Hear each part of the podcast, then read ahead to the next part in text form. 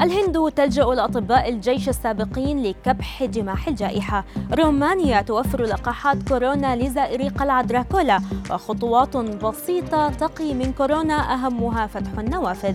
أبرز أخبار الساعات الأربع والعشرين الماضية في دقيقتين على العربية بودكاست. قالت وزارة الدفاع الهندية إن السلطات ستستعين بمئات من أطباء الجيش السابقين لدعم نظام الرعاية الصحية بينما تواجه البلاد أعدادا قياسية لإصابات ووفيات كورونا. ورغم انخفاض إصابات كورونا من ذروتها تتزايد الدعوات إلى فرض إجراءات عزل عام في الهند. وفي الوقت الذي تواجه فيه العديد من المستشفيات نقصا حادا في الأسرة والأكسجين وتكتظ المحارق بجثث الموتى. يرى خبراء أن الأعداد الحقيقية للضحايا أكبر بكثير مما يجري تسجيله.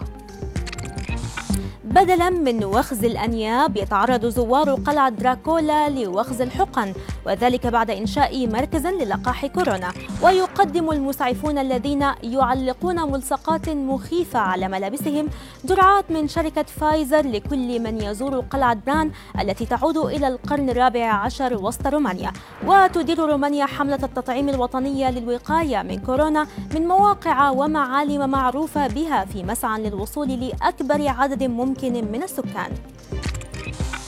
أكدت دراسة علمية إماراتية أجراها باحثون من جامعتي خليفة والإمارات ومركز أبو ظبي للصحة العامة أن ظهور أعراض الإصابة بمرض كوفيد 19 مرتبط غالبا بوجود عوامل معينة أبرزها طبيعة العمل وحددت الدراسة خمس فئات تظهر عليها أعراض الفيروس شملت العاملين في قطاع الرعاية الصحية وأيضا قطاع الطيران والخدمات السياحية بالإضافة إلى كبار السن والأشخاص المصابين بمرض مزمن واحد كحد أدنى. وكشف الباحثون وجود علاقة بين كبر السن وطبيعة العمل والأمراض المزمنة بالإضافة إلى ظهور أعراض المرض.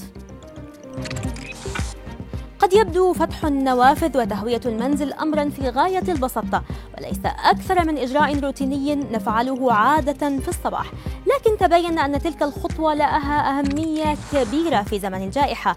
ففي فيديو نشره رئيس منظمة الصحة العالمية تدرس أدهانوم على حسابه في تويتر ذكر بأبرز الخطوات التي تقي البشر من الإصابة بالفيروس التاجي ولعل أهمها فتح النوافذ وتهوية الأماكن المغلقة باستمرار كخطوة مهمة للحد من العدوى في الأماكن المغلقة.